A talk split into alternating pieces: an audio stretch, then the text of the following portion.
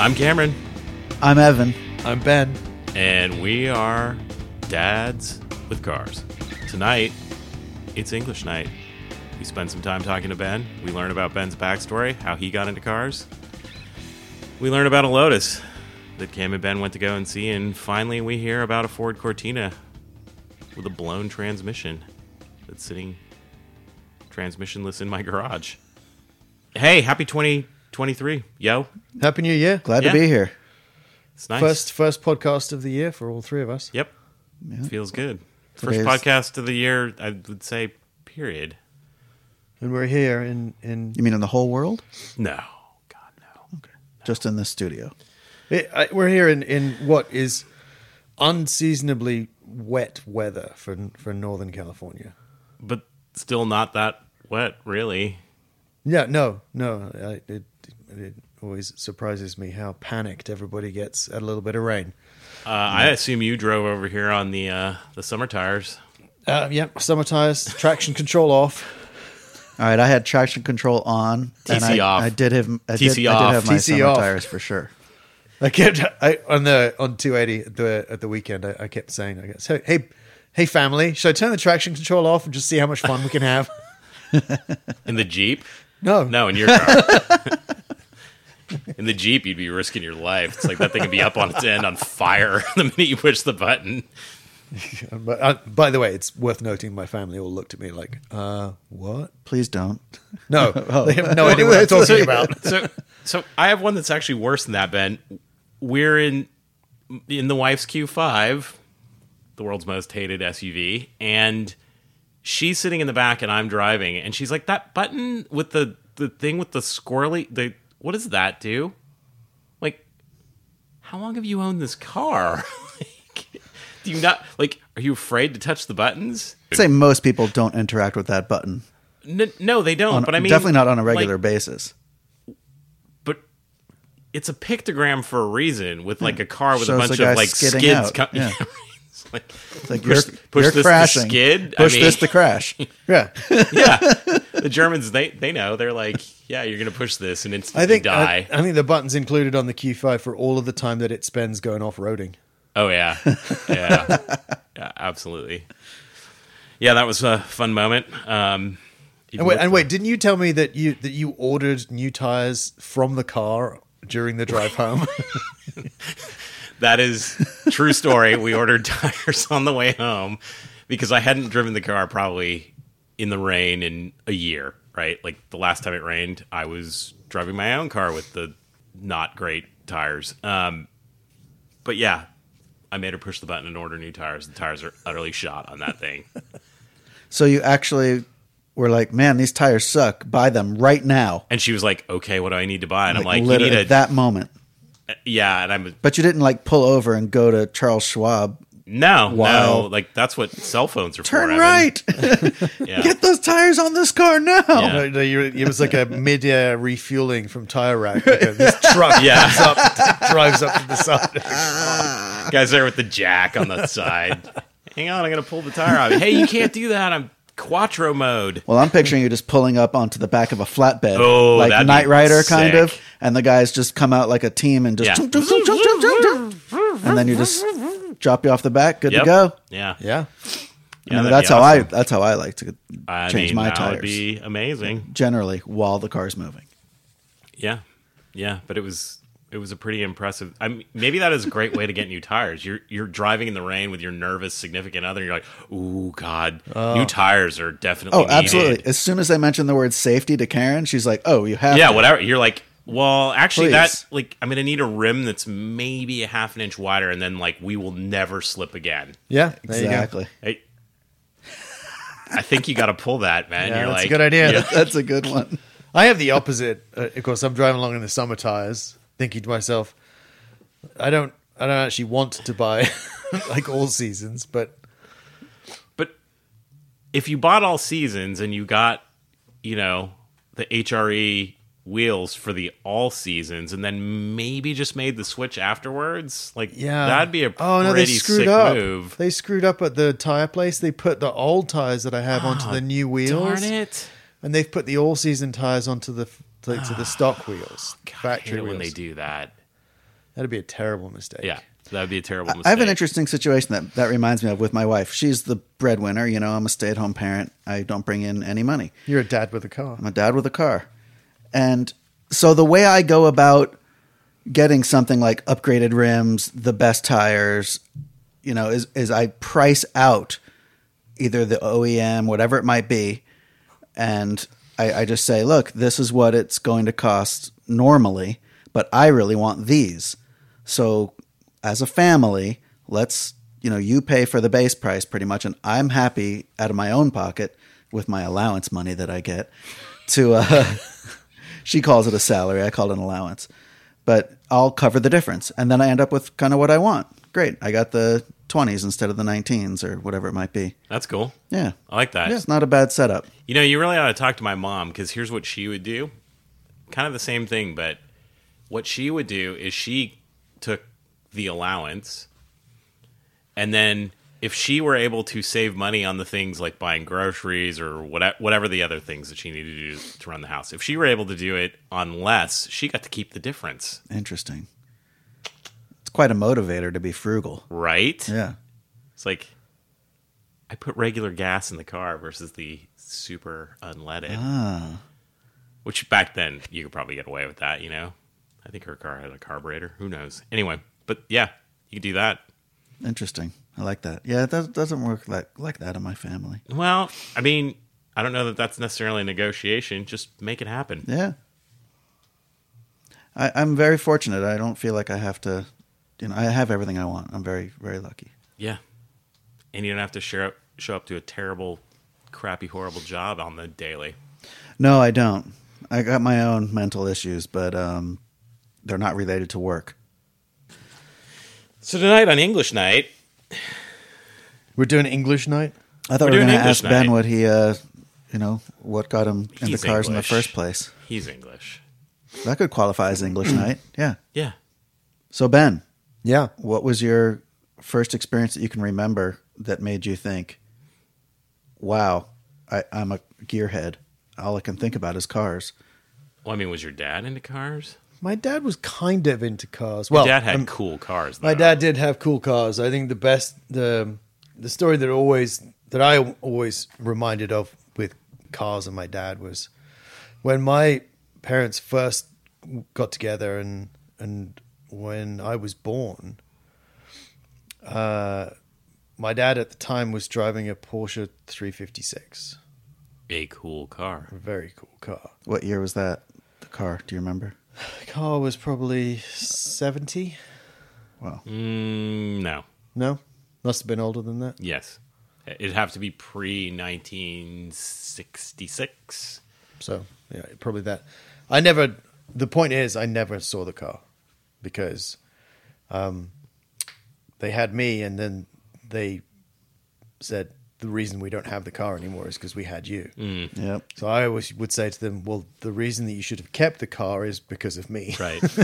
well, that, the question is what did they replace the 356 with when you were born? Uh, you ready? Yeah. The family truckster.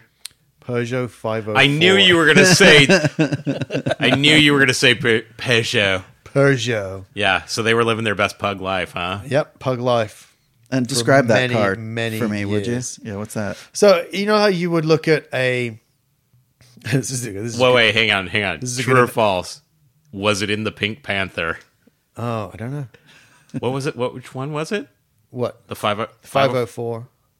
Yeah, that's the one with the like hood that kind of goes up and the lights, like the big chunky lights. Maybe, or maybe that's an older. I don't know. I, I'd, I'd have to look it up. But this was, you know, if you look uh, at a like late seventies uh, Mercedes wagon, Mhm. right? Yep. It's like that, but bigger and re- a, a lot uglier. It's a beast. Whoa. Yeah, That's it's like a feat. It's like fat in all the wrong places. Wow. Yeah. And you know, we back then we they, they were pulling a trailer and Was it a coupe or a wagon? it's a wagon. Wagon. Yeah. Sorry, estate car. It would have been. The estate. Yes. That's it. Let me see. Oh yeah. It's a monster. Look at the headlights on that thing. Well, I mean, I'd rather not. like- So ugly. well, I mean, but your description of the late '70s Mercedes, I mean, there you go, Right. Right? Like Yeah. it looks like a Benz. That's Yeah, so crazy. It Really does. Yeah. And I, and I do believe that the coupe version of that was, in fact, in the Pink Panther. Okay. So that was that was the family car for for for many years, many years. All right, but you said your dad had some cool cars, so clearly something must he have had the- happened after. We had the Porsche 356, but they got rid of that. And then we Incredibly had, cool. And then we had the Peugeot, and then that drove us all around Europe, camping and um, vacationing and uh, towing a trailer and doing that whole thing, which is I think why why they got the estate car. It was big enough to do all of that. Um, and then, um, well, and then we then the next career- cars I really remember after that was actually in the US when we hmm. lived in the US on the East Coast. So that was a Bronco. Bronco. You're talking about the, an, an 80s You're talking- Bronco. yeah, Wow. big one. Yeah. Yeah. Yeah, the OJ one. Yeah. Um, and then that was kind of it. There were a bunch of Volvos hmm. involved in there, like two forties, uh, a state car again. I think that was a, a US car that we had for a while. But was your dad like reading magazines or looking at cars or any of that? It was utility. Complete utility purchase. Yeah. Interesting. I do. I do have really. I have really uh, fond memories of watching the Formula One with my dad. Like I can remember that when I was, you know, five or six years old, watching some of those that stuff. s- Such now that when I see a race replayed from like seventy seven or seventy eight, I'm like, it takes me straight back to that, to that. Um, so he was kind of he was kind of really into that, and that that's probably what sowed the seed with me to be like into motor racing anyway, Formula One specifically. Um, and then we got we came back to the UK after being in the US for a few years, and that's when he started getting BMWs and Mercedes. So we had a whole kind of slew in pretty quick succession of like 320s, 320i, black uh, BMW, and then a bunch of Mercedes, like um, 420 SEC, which which I kind of got after he'd he'd done with it. He, um, I think one of the like the proudest moments of his life was when he ordered a brand new Mercedes, like E-type convertible from the dealer, like it, and optioned it and did the whole thing. That was, Yeah. that was a pretty cool thing for him. Um, there were, there were actually there was a couple of Jags in there as well, like XJ6, um, that kind of era Jags, and all of that kind of went in pretty quick succession. And I and I was I was out of the house a lot. I was at school and stuff, so I didn't I didn't really see a whole lot of that. Well, he must have eventually been somewhat interested in finding a car that worked for him if he was turning cars over. Yeah, yeah. He he was, you know, I think his interest in cars, um, which has absolutely had a formative, you know, effect on on me and what I'm looking for in a in a car. It, it was definitely like the bigger, kind of like more kind of touring, Yep. luxury end kind of car. He wasn't he I don't think he was ever in fact he didn't particularly like like the lightweight kind of in, by comparison the 320 that he had. Um you know really small and and and lightweight and nimble and stuff. He, he wasn't into like driving hard and back roads and all that kind of stuff. But you know he absolutely loved the 420 SEC pillarless coupe Mercedes with a you know V8 engine in it. Yeah. Probably Because- one of the most beautiful cars they've ever made. yeah, uh, and you know it drove like a boat, but you could sit in it for like hours Yep. and hours and hours, and it was just built to destroy the autobahn and cruise at ninety five miles an hour and just not make any noise while it was doing it. Yeah. That's what he loved. He loved doing that. And then when when they he retired and my parents like were living in the south of France, they would that's what they would do all the time. They would drive from the south of France all the way to back to the UK, back and forth, back and forth. So they would do that on the auto route. They did that in the Mercedes. They had a Porsche Cayenne when that first came out. They loved that car, and I was used to make fun of them because that was at the time that was a, the, like one of the first cars that came out where you could put a SIM card into the car, and so that I, I was I, I made a joke that it was just like a really expensive phone. Like hmm. the whole car was just an expensive phone. Yeah. I thought you for sure you were going to say you made fun of them. You're like, why didn't you just get the Volkswagen? Because literally it was like, remove grill, put other grill.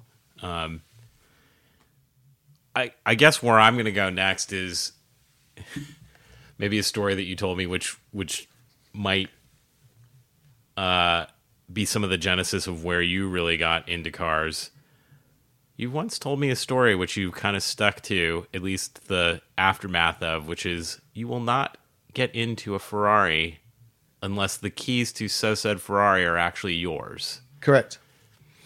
Uh, When you when you say get in, He will not sit in a Ferrari, I've I, so you've never sat in a Ferrari. never and he You're like won't. the biggest Ferrari fan I've ever met. Yes, exactly.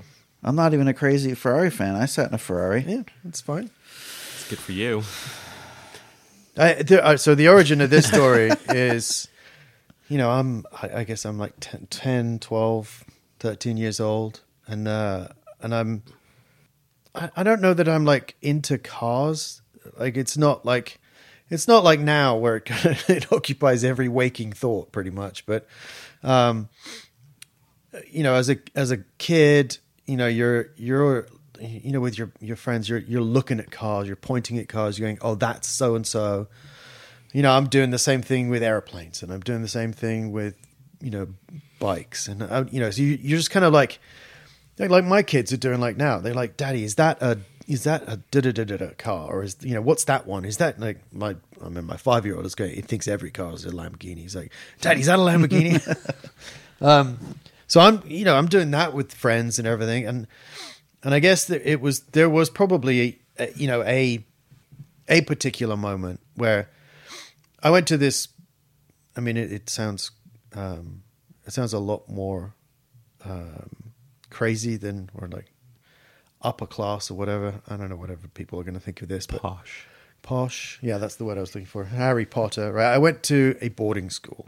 It was a mixed co-educational boarding school, um, and it was pretty. One, it was pretty laid back. So not like a strict boarding school. I think people have an image of like strict boarding schools with people, kids wearing school uniforms and calling their teacher sir and all this kind of stuff. And that was not this school at all. There was no school uniform. You called the teachers by their first names.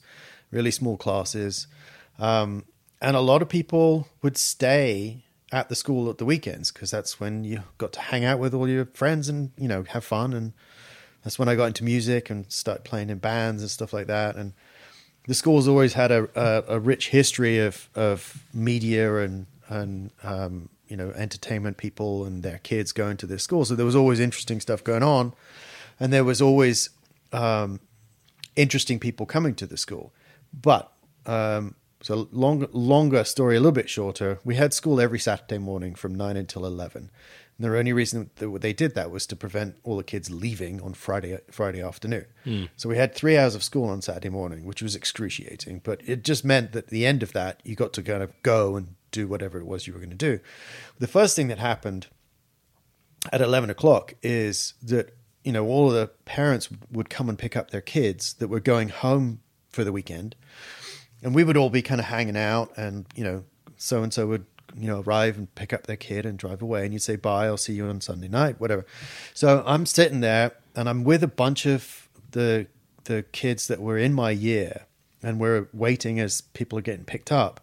And one of the dads from one of the the kids in my class came around the corner in a Ferrari 308 308 GTS and I'd never heard anything like this and it, it looked like something from another planet. I had no idea what it was. Hmm. I didn't I didn't I, I kind of it was like one of those watermark moments where where it's like in, it's burnt into my memory that mm-hmm. moment. And uh, the girl that I was standing next to at the time said, "Oh yeah, that's my dad. He's got that one, and he's got the one from the year before that, and from the year before that, and from the year before that. This was a he was a music manager. He was in entertainment, so you know he he'd made a lot of money, and and that was his thing. Um, and she could she looked at me and she could see like my jaw was on the floor. I had no idea what I was looking at or hearing or listening. And she said to me right in that moment, she said, um, "Well, you know, I'm sure he'll take you for a drive in it if you want to sit in it, which is a pretty normal thing." And I'm like, Yeah. "Hey, I'll take your kid for a drive in the Yeah, car." In totally. the car, and you know, I you know, you, you hear about kids doing that now, so it's like it's still a thing. Um, and I, I was probably just too shy at that point. I was just, I don't know, no, it's fine, it's fine. And so um, he picked her up, and they went away. And, and then I got to thinking about it afterwards, and I was like, wait a second, I, that's that. I'm one. I need to figure out what it was I just saw, so I need to go and learn about sports cars and what that was and understand. So that's kind of what fired that interest. And then the more I thought about it, and the more I thought about that moment, um, I realized two things. I, I, I was like, one, the first time that I that I get in and sit in a Ferrari, it's not going to be in the passenger seat. Therefore, I'm not going to be driven the first time I get to sit in a Ferrari. It's going to be in the driver's seat. I'm going to be driving. And then I said, oh, and if that's the case, then it should be that moment, it should be mine. It shouldn't be like I'm not borrowing it. Somebody hasn't lent it to me. Somebody hasn't said, "Hey, go take it for a spin or a test drive or a, you know, an experience at a track or anything like that." It's like, no, that like that moment, it's your car and you're getting behind the wheel of it for the very first time and that's the very first time I, I'll ever sit in a Ferrari will be when the keys are mine. And Yeah. Um, it it will be interesting though. So uh, I can't remember if I've asked this question because I can't remember the answer. So how are you going to test drive Ferraris? I'm not. I can't. That's what you're going to have to do that for me. Yeah. All right. All right. Uh, because I'll happily help out. If you You need mean- help, just let me know. you you've you're like 308 328 355 360 you've kind of done that circle but you have not driven any of them so you don't know which one At this you're going to want to drive. So, like, I mean, d- without giving away my age, which I don't really care, but like this, this is 37 years ago, yeah. Right? So this has been like a long time, and there have been many, many, many chunks of years where this dream has been like so far off that I that I had just haven't thought about it. I mean, I, pro- I probably didn't think about it for a decade, and Yeah, then I probably came back to it and went, "Oh yeah, I still haven't done that kind of Yeah. thing. I still haven't bought the Ferrari. I still haven't done that. I still haven't." you know so i always I, when i think about it i was like well i took this vow that i would never sit in one until it was mine and i, I haven't broken that Yeah. right Yeah. and i don't really think about it all that often except now in the last few years i'm thinking about cars all the time so i'm thinking about it Yeah. like well, I think a part of it is that you're getting older, and that as we get older, luckily, you get a little bit more expendable cash, and Sure. maybe it, be, it becomes a reality. Well, that's something yeah, you can actually see. yeah sure that's where i was Possibly. headed it's like Yeah. okay he's going to have to go through the the act of practically figuring out which one of these he actually wants So That's, I- well, it's an interesting point you said. Excuse me, like about well, how do you? What if you did test drive five different kinds and realize, oh, the one I thought I wanted, I really enjoyed driving this other one more. You Sure. know, You, don't think that's valuable? I mean, have you thought, okay, this is silly. You know, maybe I should. plus i left out a number of all the cars i left the 348 out sorry yeah But also at the same time, you're not. You you can't just find these cars sitting on a lot. Well i mean saying, the I'd like to try this one now, sir. there is a place i can t- t- yeah there Well, street. yeah that near, place, near but- his house Yeah, so. that, that's a bit ridiculous.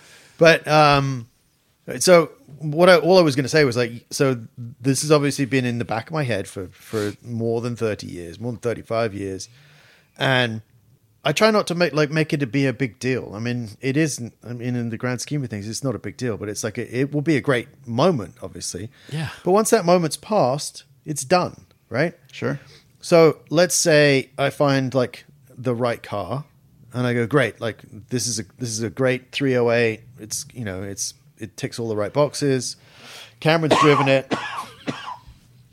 Cameron's driven it. He's like, yeah, there's there's, there's basically nothing wrong with this. Yeah. I'm like, great. So that's it. That'll be the car. Then after I've driven it, and then that's no longer a thing, and then a month later I say.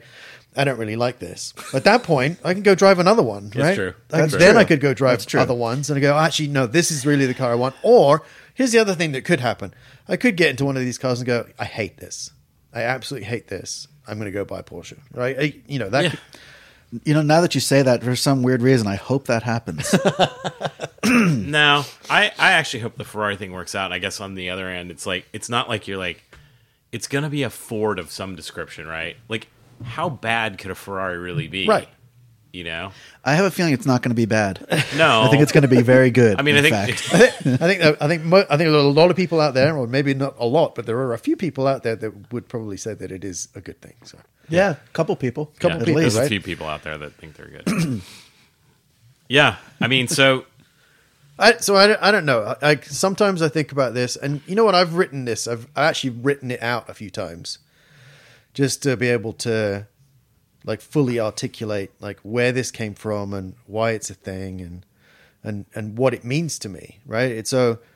I think what it you know clearly it means like this is a an achievement, right? To to get to that moment in your life, and you're right. You know, you, when you get older and you're you know you're further into your career and you're you know you're more successful and you know you you, you can start to think about well maybe this is something that's possible right so um you know d- achieving that will be you know will be a great thing. I don't i've i wrote this and then i kind of deleted it so I, you know uh, but that thing that vow that idea existed before my marriage mm-hmm. before my house before my kids like before my career the career i'm in now before that.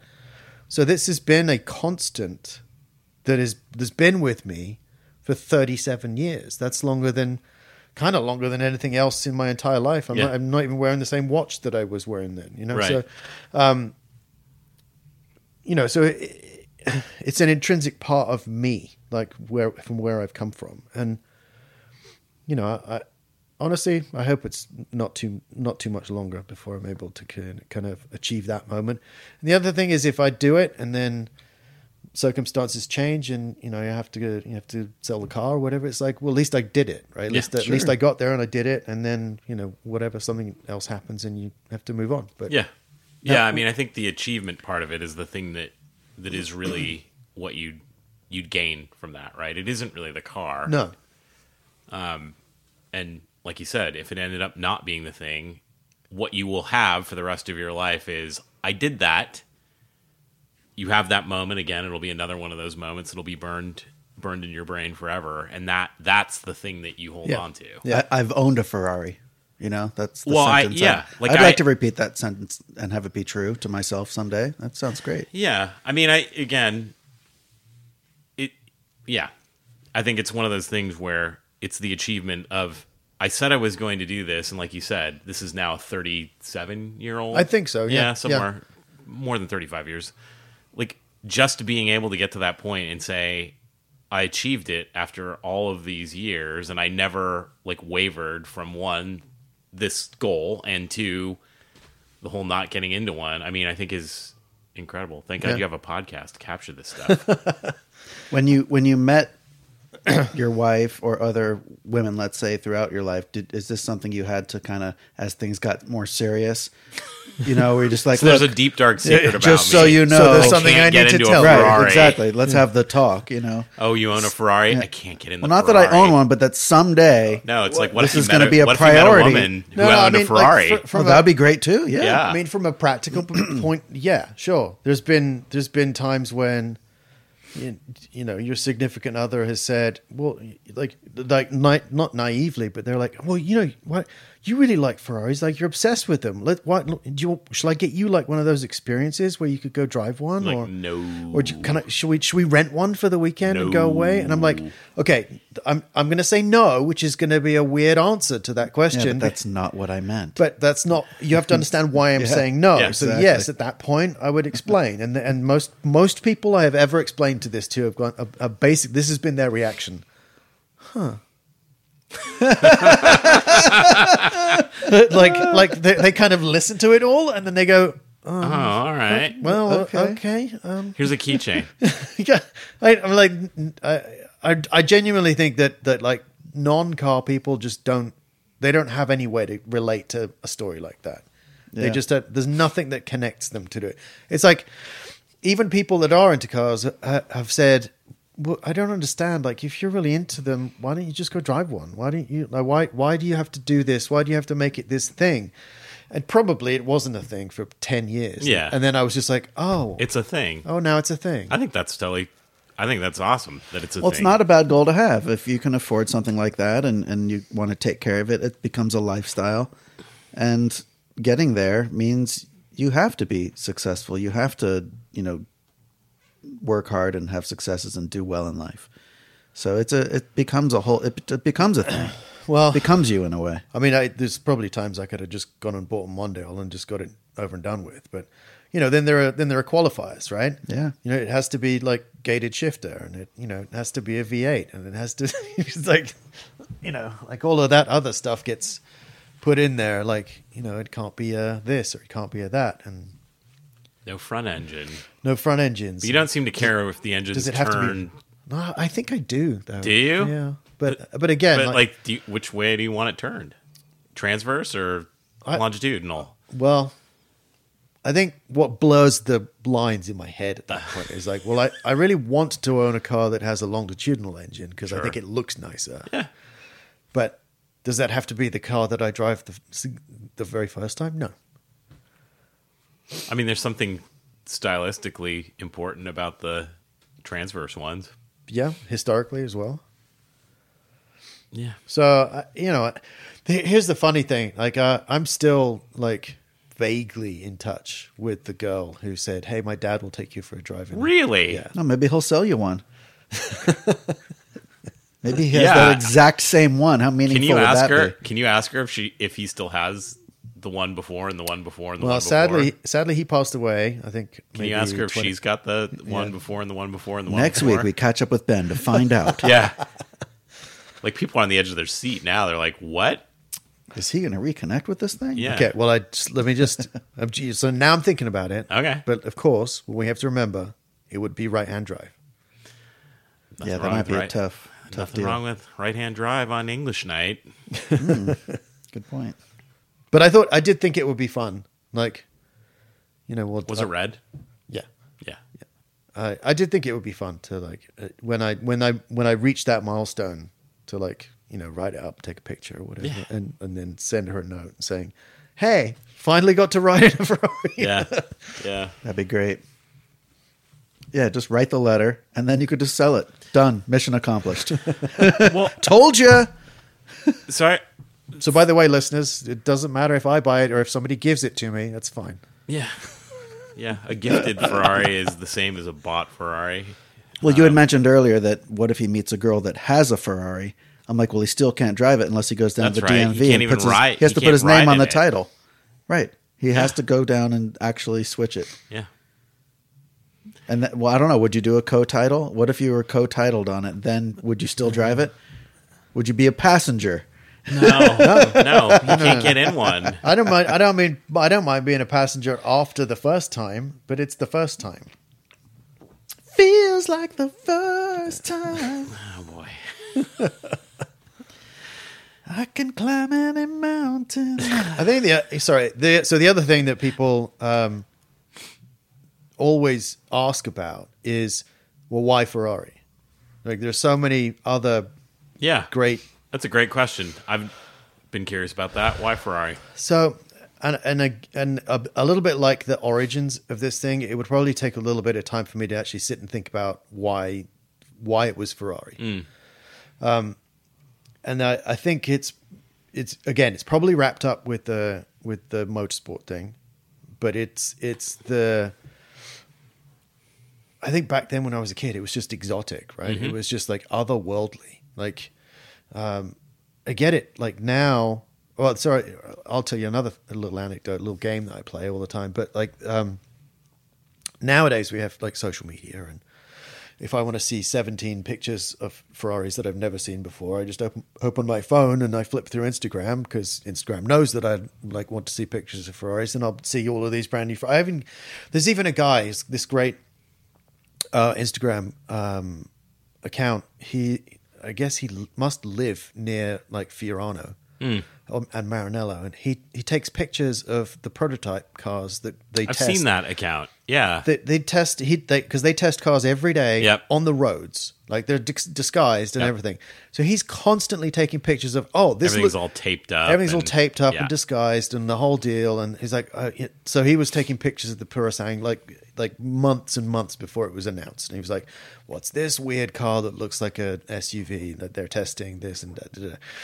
So like a- access to that is is like a million times greater than it was when I was a kid. Like when I was 13 years old, you didn't see pictures of these cars unless you went like got a car Yeah. magazine. You went to the newsstand and, And I, you know, and I had the poster on my wall, but like that was it. That was one car. You didn't. They weren't three dimensional things that you got to see all the time.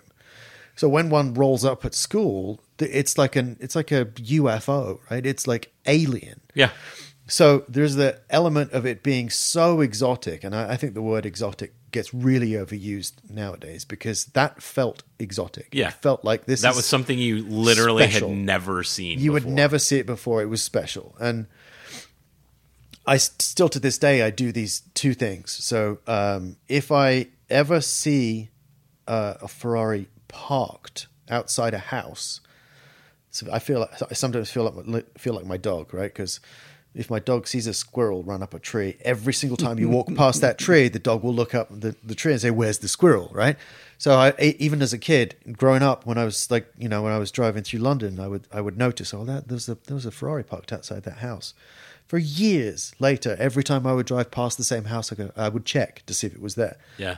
Because it's an exotic thing to see. Yeah. Right. So the only other thing uh, is I would I I would play this little game where like if you're just driving around, it's just a normal day, and you're not driving past Roselli's, and it's not Car Week, and you're in Carmel. If you see five Ferraris on the road in the wild in a single day, that's a really really good day. Because like you, I mean, you go through like weeks and weeks and weeks, and you don't see a single one. Now, Silicon Valley's maybe a little bit extreme, but like where I used to live in rural England, you didn't see, you know, I think you're still not seeing a Ferrari even here, like weekly. You're just not. no, exactly. So it's Yeah. exotic, and that definitely is an attraction. Like, why are these? Why are these so rare? So then you do a little bit of digging, and you're like, oh, they're rare because they don't make very many of them. Why don't they make very many? Because they're handmade. Yeah.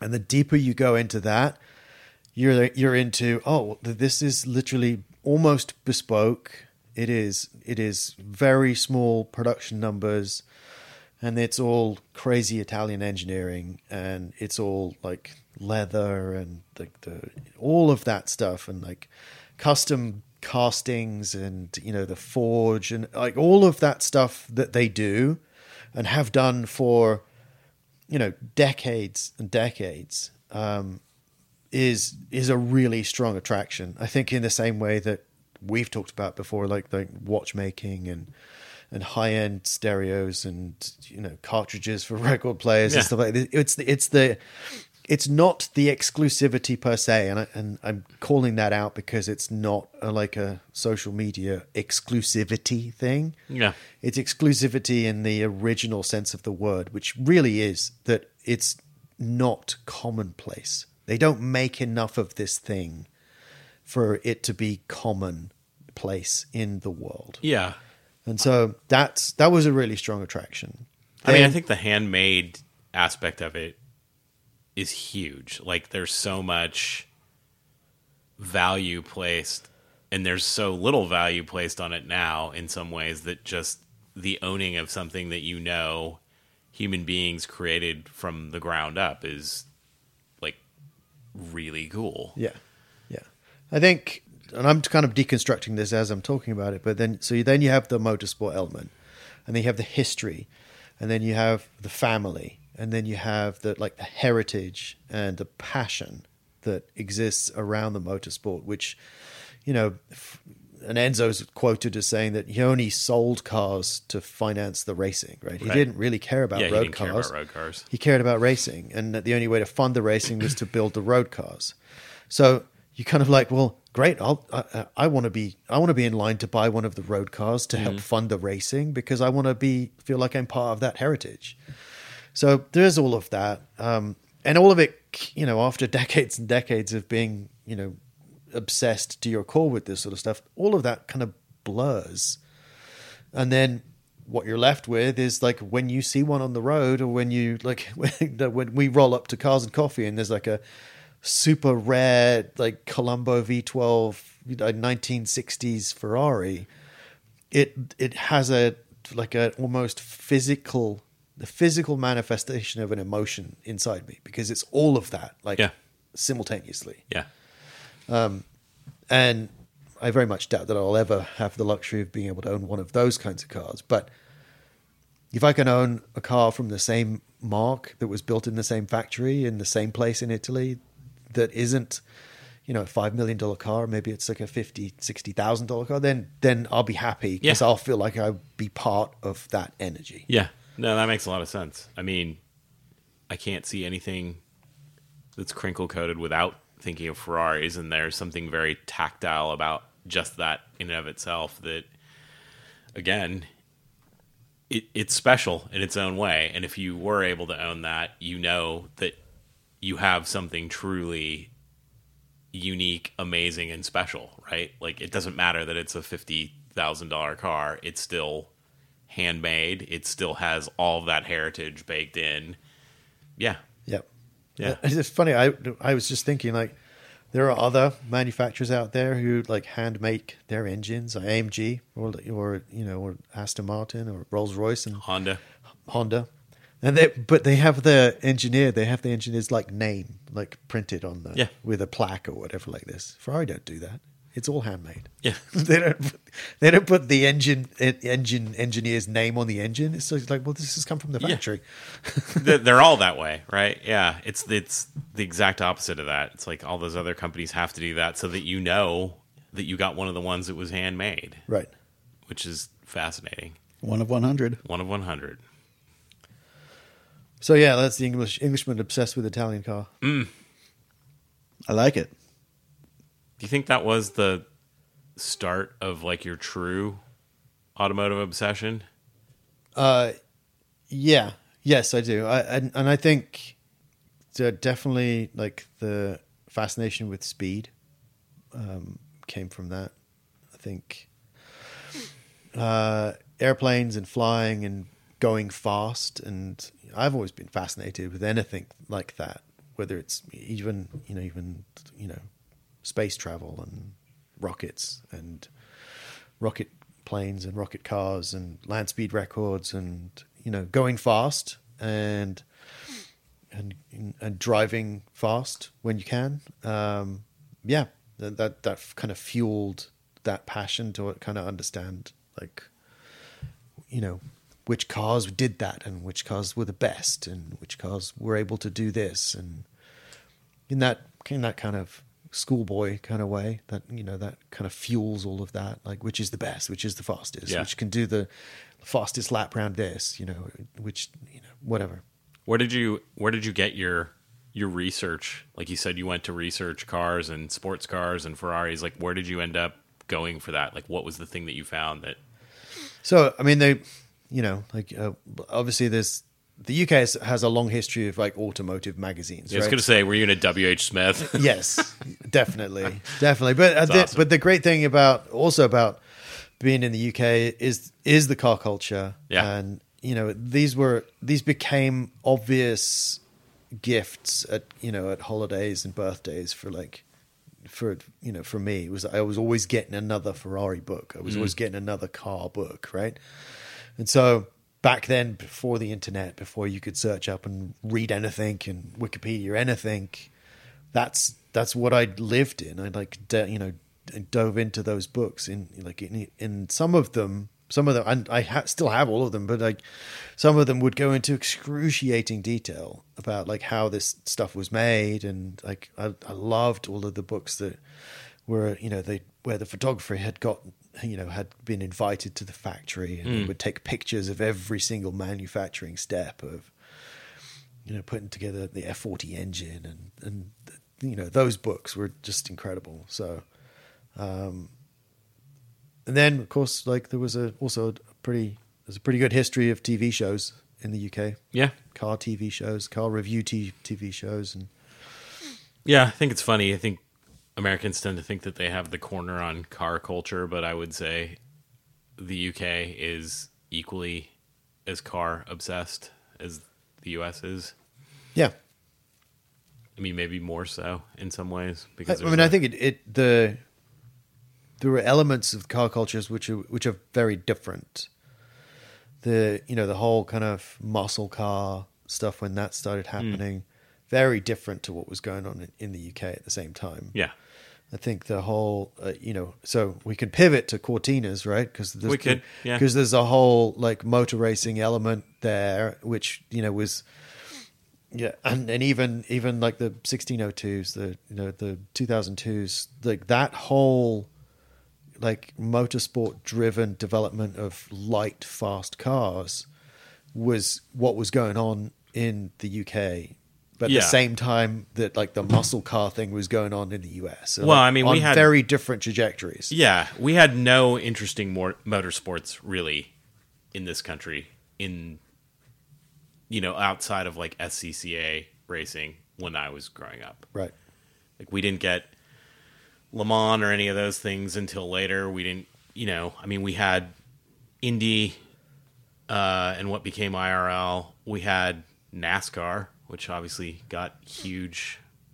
Um, but you're right. Like I think in the UK, you had rally, you had road racing, uh, you had all of the different, you know, touring car championships, right? Like Yeah. the European car championship, the British, the German, like all those things. I think really, um, sitting in the U.S. were anyone that was really car crazy about sports cars was very much trying to follow that that scene Yep.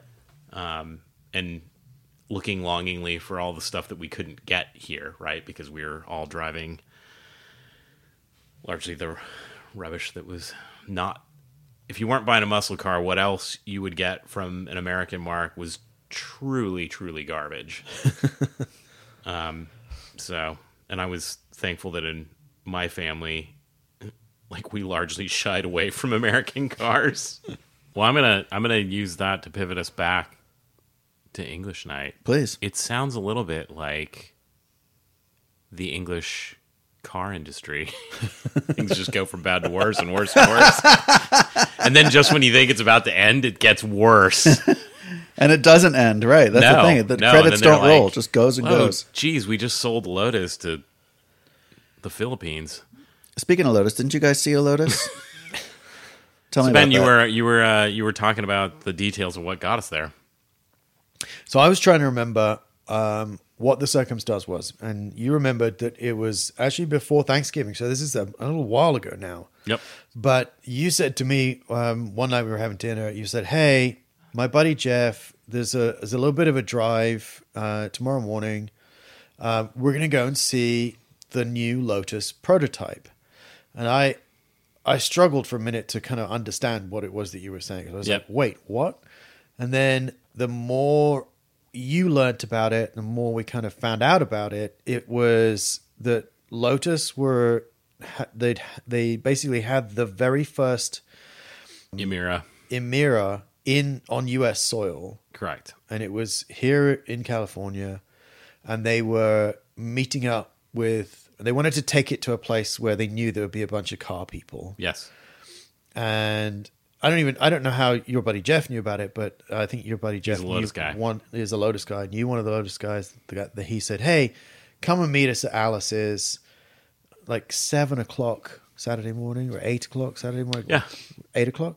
Uh, we needed to be there at sometime a little after seven because the car had to be back uh, behind the dealership of wherever, whatever Lotus dealership in the Bay Area by eight thirty. So it was a very small window. So it was great. It was it was it was a fantastic morning to see the Emira. It, but I, I think what you and I really enjoyed was the fact that we were up really early. It was a cold but like clear and dry morning, and your friend Jeff can really drive. Yes. his Cortina. Yeah. Well, he has a Lotus 7 as well. So the open wheel, you know, the thing that kind of put Lotus on the map for sports car racing in the 60s. But yeah, he has a non Lotus Ford Cortina, um, which we were to follow up Highway 9, one of the freeways that we love driving. Yes. So here, here you have like uh, somebody who can really drive a car uh, on back roads. The car itself weighs about as much as a can of Coke, It's about 980 kilograms from Yeah. what he says. and he's in the lead. Or he's leading, and then you have a 17 ton Porsche Cayman Cayenne. Cayenne. Uh, not a Cayman. No. So Oh, that that was the thing. That was the other thing that that I I forgot to tell you about uh, until right now. His expectation was that I was going to show up in the GT4 in the Cayman because the Lotus guys wanted to put the Cayman next to the Emira. oh. And then I show up and I have no Cayman because my Cayman had been destroyed by the dealership and was in the shop Yes.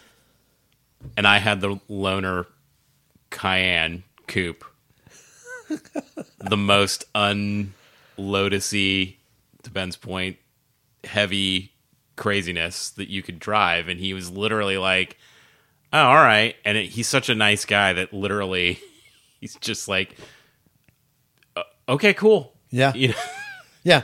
I didn't catch. You guys any- want to follow me? It's like, yeah, let's follow you. Yeah, I, Right? I didn't catch any of that conversation at the gas station when we when we met up.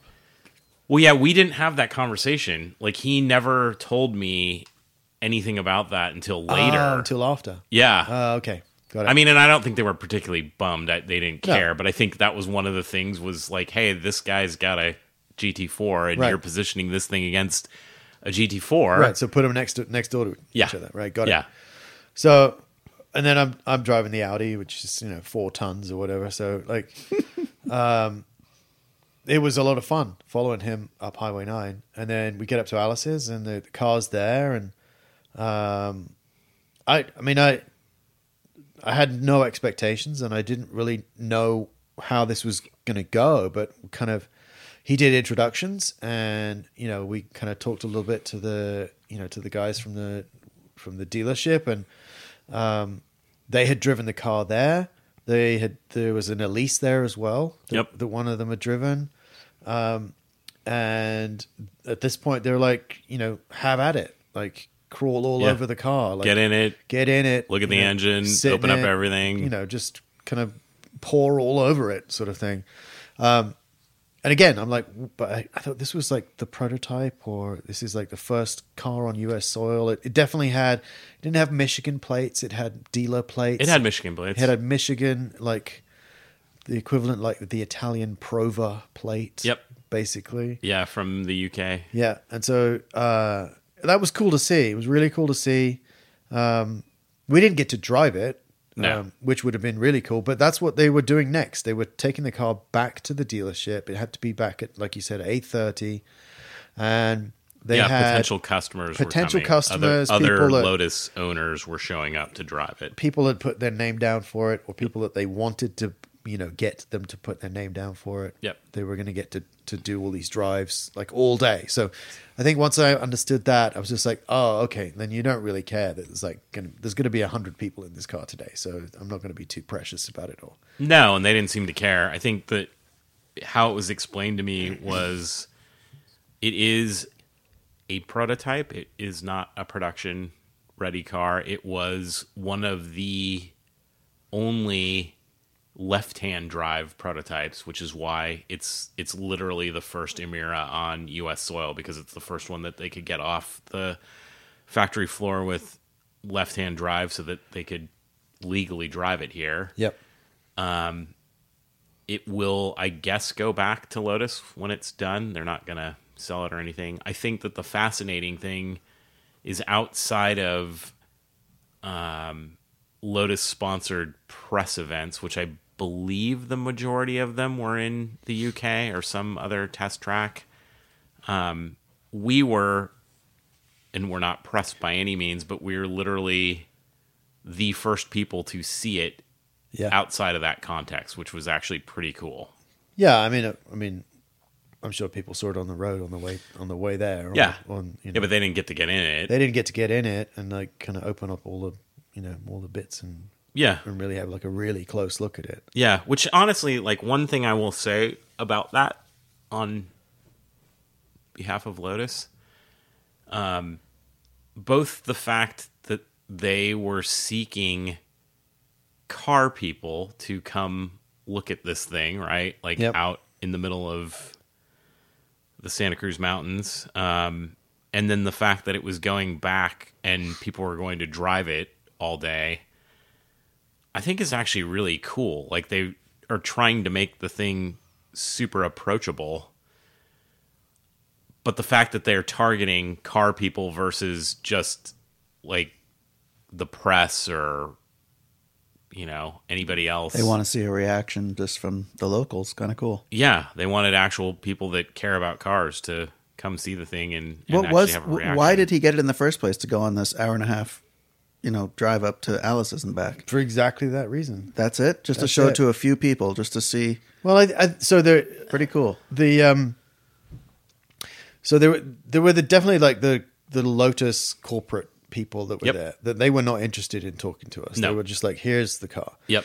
They had they had engaged the services of one of their like key like sales leaders. He's not actually like a salesperson in the dealership, but he's like a manager of dealerships. But he's definitely like the sales guy. Yeah. And I think he said, "Hey, this would be a really cool thing to do. You want to you want to you want to build up uh, you know, some uh, viral I don't mean literally viral, but like you wanted to build up some ground like viral interest in the car." you're in the Bay Area. There's some fantastic roads here. This is where car people go at the weekend. Let's, if we've got an hour, let's take the car there, just park it, and see what happens. Yeah. How can you imagine if he brought it up there on a Saturday afternoon or a Sunday afternoon? I mean, that's the that's the only madness. that's the only shame. The, the great thing was that there was a bunch of there was a bunch of people that drove past. Um, uh, there was that what, I can't remember. He was in a Alfa Romeo. an Alfa Romeo 4C. He literally did a double take when he drove past. And The- then Yeah. pulled in And then, like, and then just turned around. sat there and was like what am I looking at? Yeah, it's gorgeous. I, am he's like, is it really is the it Emira? Is it really here? Is that real? Kind of thing. Which is that was exactly That's what they wanted. that was the exact Yeah. reaction they were hoping Yeah. to get. Yeah. Yeah, it was fascinating. Um, What were your impressions of it then? Like, it, you know, um, I was just looking at the pictures on my phone. I can I can show you the pictures on my phone again if you want to see, just to remind you know, because it was a few weeks back now. But um, what you know, what were your impressions of it? Um, I mean, I think that the within, design like, of and it. I'll ask you the question, like within the context of the GT4, like to, yeah. Because good that's cl- that's definitely the market That's they're, they're going to go. They're thinking that the, it's going to be, you know, not fully optioned. It's going to be around 100, probably fully optioned 125. So I mean, they're going for the same market. I honestly, so I mean, I love Lotus. I I always have. Um, I love the way they look. I love the design principles behind them. I, I I care deeply about design, and I care about the fact that it's functional design. Um, I have always been scared away by the kit car or kind of not quite ready for primetime nature of them. So the engineering has always scared me a little bit. Yep. I came away from that.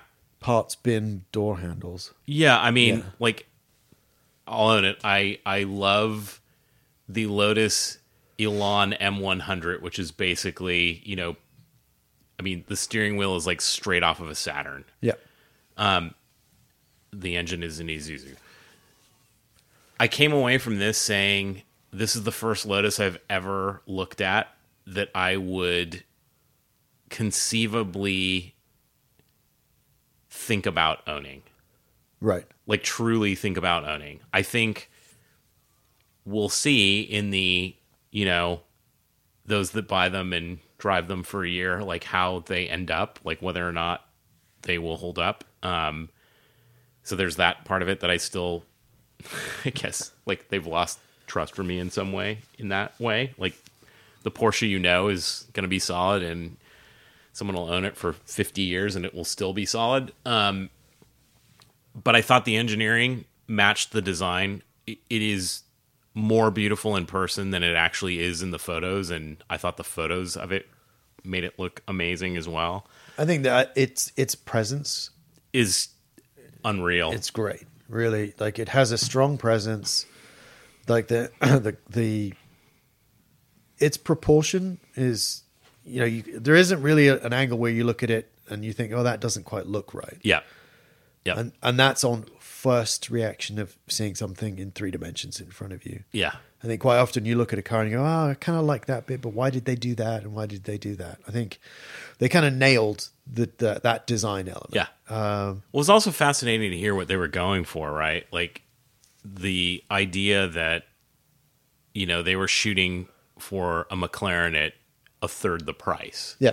And when they say that, you're like, well, Oh, yeah, you I- totally nailed yeah, it. I totally, Yeah. I totally get that. It's a But bit it's a bit McLaren-esque for sure. Yeah, I mean it's also a bit. What's the new Ferrari? The two something two yeah, 296. two ninety six. It's a little like that in some ways. I don't know. I mean, like I've not seen a two ninety six in person, but proportionally, it kind of feels Yep. similar. Um, it certainly proportionally feels an awful lot like the GT4, and you know whether you love or hate Caymans, um, there's a market for a two seat mid engine car at this point. and I think they will probably put a dent in that market, especially at that price point, because you're not getting a GT4 for that. You Yep. could get an S or a GTS maybe for roughly the price that a fully optioned Emira will bring, but as uncommon as Caymans are and GT4s are, I mean, clearly that thing's going to be even less common. So if you're looking for something that's not particularly common, that would be the way to go. And so, I, I mean, I, I would agree. I think I mean, it's going to be a, it would be a discussion. It would be like a, a talking point in pretty kind of any way you would go with it. I would think. yeah, I'm curious about this word then that we said before that gets thrown around. Is it an exotic? I would I say mean, it it's is. pretty exotic looking. I, think, I mean, The I think definition of that. I, I think it geez. is. It's it has, it's almost has singular purpose. It's a two seater. There's not a whole lot of luggage space in it, so it's exotic from that perspective. In in that it's really only meant to do one thing, right, which is drive on a track or back roads Yeah. quickly. Um, it's it's purposeful for that, and so sitting in it, the you know look the I get I I definitely got the same feel sitting in that as I get from sit, sitting in your GT4. It's it's purposeful. Like the gear shift was really like positive, clean, mechanical. Um, steering wheel's small and Alcantara and like comfortable thick and- thick and yeah. like um, um ergonomic. Like What's the engine in that car? It's a Toyota V6, the Camry engine that's been worked over, and it's got a supercharger. You can also get it with a four-cylinder AMG turbocharged uh, motor, transverse. Wow. but you can't get it with a manual transmission with the AMG engine. You can only get it with the Toyota engine. I'll be. Uh, I will be. Yeah, so it was optioned really nicely the interior. So I I really hope that all of that stays because you got Oh, it it. I mean, I went afterwards and basically built that car. Okay. most of it was standard, which was the other thing that was like so when they were like cool. 104, Yeah. it literally was like 104 and the options got you to like 106. That's nice. I like that. Yeah. So that's a lot of car. It's a Yeah. lot of car for less money than the GT4. Yeah. So that was fun. Uh, it was a it was a great opportunity, and um, I'm glad I got I'm glad I got to see it, and it was a great drive as well. Yeah. Yeah. I mean, so one one further pivot on that and kind of back to Jeff. So Ben and I decided we were going to wait a little bit because it was super early and we had escaped wife and kids. Uh, so we went and got breakfast at Alice's, and Jeff decided he was going to go for a drive, and another friend showed up with a heavily modified Volkswagen Rabbit. Oh yeah, that was fantastic. Yeah. and then we were we are like, well, we'll let you go because I mean- we're just big and German at this point. yeah, yeah. Although at some point when we get an Instagram feed up, Ben can put the video of us hooning on Highway Nine past everything with Jeff. It's actually pretty funny. It's a pretty funny video. It is Those that I've showed it to have been like, "Oh my god!" Um, yeah, and we had a great drive coming back. Which honestly, well, the one thing that we should say, which I think we told Evan, like it's the fastest time up nine that he and I have done. Oh, that's right, Following yeah. Jeff, it's the fastest time I've done. Period. Following a Cortina. It in, it's in the, a it's the fastest. It's, the, it's it's our fastest recorded time of any four wheeled vehicle. and we're almost down to like one of your like motorcycle rides, And you're in a Cayenne. like the base model, like Cayenne Love it. Coupe. It. was so crazy. And, and here's I'll say this: It the, is. the whole like the the inception of us recording times when we're driving up nine was never like to to get down to the fastest time. No. It was all well, maybe not for you. Oh, all right, yeah, but, right. but uh, uh, well, you put up the most times for Yeah. sure. I well, got- I mean, I got out nobody's of going to be control. able to compete with Yeah. you on your motorcycle. Stay at home dad. Yeah, but um, I should we should go do a wet time. Let's go. I'm, Oh, I'm gonna, yeah. I'm gonna go do a wet time. Let's go right now. You know what would have been cool is like if you did it on your Grom before you sold that. But the whole point of doing that was was a, more about circumstance. It was more about like, hey, this is what this is what Saturday afternoon was like. This is this is the difference between when I'm by myself and when I got the fat kids and stuff in the car and all that all that interesting stuff. So when you actually look at, back at that video and and then you look at the time, the time is all about the fact that it was an empty road the whole way. Because when I look at the video, I'm like, this doesn't look like it's fast. No, Maybe smooth is fast, and you know, I don't know, but I mean, it like not to go off since it's British night on the Cayenne, but I have to say after that, one, I was laughing out loud. I mean, Yeah. most fun I think I've had doing that run in forever because like every time you and I are doing it, we're just like, stupid idiots. Um, which says get up and go early if you're going to do that road, maybe. But honestly, if I were made to own one car, that Cayenne would be the car that I would own. and it's funny because at first, you know, Anna, my wife, is looking at it and she's just like, this thing is so huge and it's so ridiculous. And by the end of having that thing, she's like, I kind of actually really want this. Yep. I like the look of it too. Yeah. It actually didn't look too bad. yeah. Yeah. this is the coupe with four doors, right? yeah. Yeah. Yeah. And it's got that slope in the back, you know.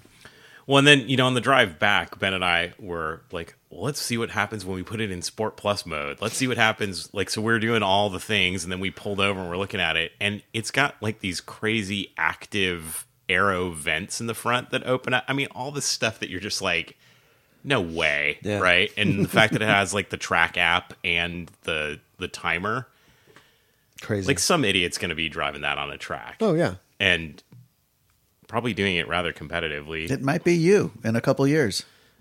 I don't know. I'm having a hard time kind of resisting it. It's just really expensive, like for what it is. Well, I mean, for what it is, it's probably worth the money, but it's expensive, and I can't see my wife, kid, dog destroying that thing the way our Q5 is destroyed. I just feel bad about for that. Yeah. Yeah, but kind of a testament to it. But okay, so back to our story. So Ben and I are having breakfast. Jeff goes on. Jeff comes back like 20 minutes later, and we're like, Oh yeah. We're what sitting, happened?" We're still sitting at breakfast, and then he just comes down and sits with us, and we're like, I th- we thought you were going on a drive. What's what's he was going to do the loop. He was going to go, you know, down 84, go over to Pescadero, grab coffee, and then either go down to Santa Cruz or come back 84 and then go back 35. But 20 minutes later, he is back and looking dejected. I mean, he looked not great from the moment he sat down. He's like, "Yep, uh, I don't know. I was driving down 84, not even really pushing it, and have completely lost third gear, like just Oh done." no. So like, Hence why it's on your lift. Yeah. So we were asking him, "Do you want us to follow you down? Like we're almost done with." No, no. You know, I'm to limp it home. So he does that, and he calls me later, and he's like, "I just feel like I'm hearing like jingly stuff in the transmission. Like, I think the gear's given up, right?" So a few weeks pass, and he's like, "Hey, I'm to be gone for a couple of weeks, and I don't really want to leave the Cortina out on the street. He doesn't have parking uh, where he lives for all of his cars, so the Cortina is usually under a cover. His BMW is under a cover. He has an O2, like my 1602. Um, so like, hey, no problem. My 1602 is going in the shop. It's going to be gone for a couple of months. Feel free to leave it on the lift while you're gone. At least you know it's indoors, right? Not great weather. Um, he's like, cool. So, hey, since it's going up on the lift, can we tear the transmission out and see what's going on? it's a couple days before uh, Christmas. It's like, yeah, let's do it. Like, how long could it possibly take? Um, so he and another friend Diego came over and we disassembled the thing. Um, you know, over a bottle of scotch because again, what do you do when you work on English cars? You're drinking scotch. Um, so we did that and kind of got in there and pulled that thing out. And I have to say, I'm impressed with the engineering, like Ford's 60s engineering. I didn't think I was going to be impressed with it, but it's pretty impressive how that car is like tacked together. Transmission is a lot lighter than I thought it was going to be. Drive shaft was aluminum, and like you could one hand that thing out of there. So I mean, even though it's not the Lotus Cortina, the Cortina itself is designed, I guess, to be super light, which is probably why Lotus wanted to put their engine and their suspension into it. Yeah, kind of almost made me think about wanting one of those over the O2. And then, so what was the conclusion on third gear? Yeah. Um, so one of the other great things about Ford's engineering, they put a little inspection window at the top, and you just pop the window off, and you can see the entire gear set, the synchros, and all of the um, the rods that basically move back and forth when you move the shift lever. And we were rotating the thing around, and third gear is completely toast, like teeth teeth in the Oh, wow. oil. Yeah. So And I think. I, I think I asked you this before, but so he thinks he can find a third gear to put in it. Doesn't need a whole new transmission. no, he needs a whole new transmission. Oh, he does. Yeah. Oh, Yeah, so he was hoping it was going to either be a synchro or the bearings. Um, and yeah, like literally the gear is sheared. Like probably lost six to eight teeth on that thing. Um, and they don't make gear sets for that, which is incredible that Ford sold as many Cortinas, Escort ones, and Lotus used that transmission in sevens and uh, Elise. No, yeah, Elise and Europas. I think also Right. have them, but have to get a whole new transmission. wow. Yeah, he was hoping it was going to be about three hundred bucks. It's probably going to be more like twelve to fifteen hundred. Ouch. Yeah, Has he found one yet? I think so. I think he'll know uh, later this week whether or not he's got one, and then it'll have to get shipped out here from somewhere. I think in the middle, and then we'll have to put that back in. So that that'll be that'll be good then, because then your significant other can stop panicking that you've bought another car. Which the great, I mean, honestly, the great thing, and I have to say, this is very intuitive on my wife's part. It's like she sees the thing roll into the garage, and she waited until Jeff left, and I went back in the house. So she did not like rush out into the garage to say, "What the hell." Um, but before we were sitting down to dinner, she said, "So I have to ask." Is that your Ford Cortina? Said, no, no, it's not. Uh, uh, have you made a deal to acquire this Ford Cortina like once fixed? No, I have not. Is this Ford Cortina going to leave our garage? Yes, it is going to go back with Jeff at some point, but it is here, you know, kind of through December and into early January. It's like, okay. I just wanted to make sure that somehow we didn't end up with a Ford Cortina. no, no Ford Cortina. Which the great thing was that night, I think the other part of it was a deal was struck for me to get rid of my uh, my BMW 1800, which is the four door that looks like the 1602. Wait, is that an announcement? Is that is that deal done? Uh, that deal is struck. I have not been paid yet, but it seems that it is going to have a new owner. Oh, Congratulations. Thanks. cool. Yeah, yeah. I think it'll be. I mean, good I'm for sad about that, but but it's it's it's the right thing. Yeah, I mean, you've driven it, Evan. You should probably drive it before it goes away because it's definitely a unique experience. And Ben, you should probably drive it again because it's got better tires and wheels than it had when you drove it. Um, but it is gentleman's motoring. Gentleman's motoring at its finest. Yeah.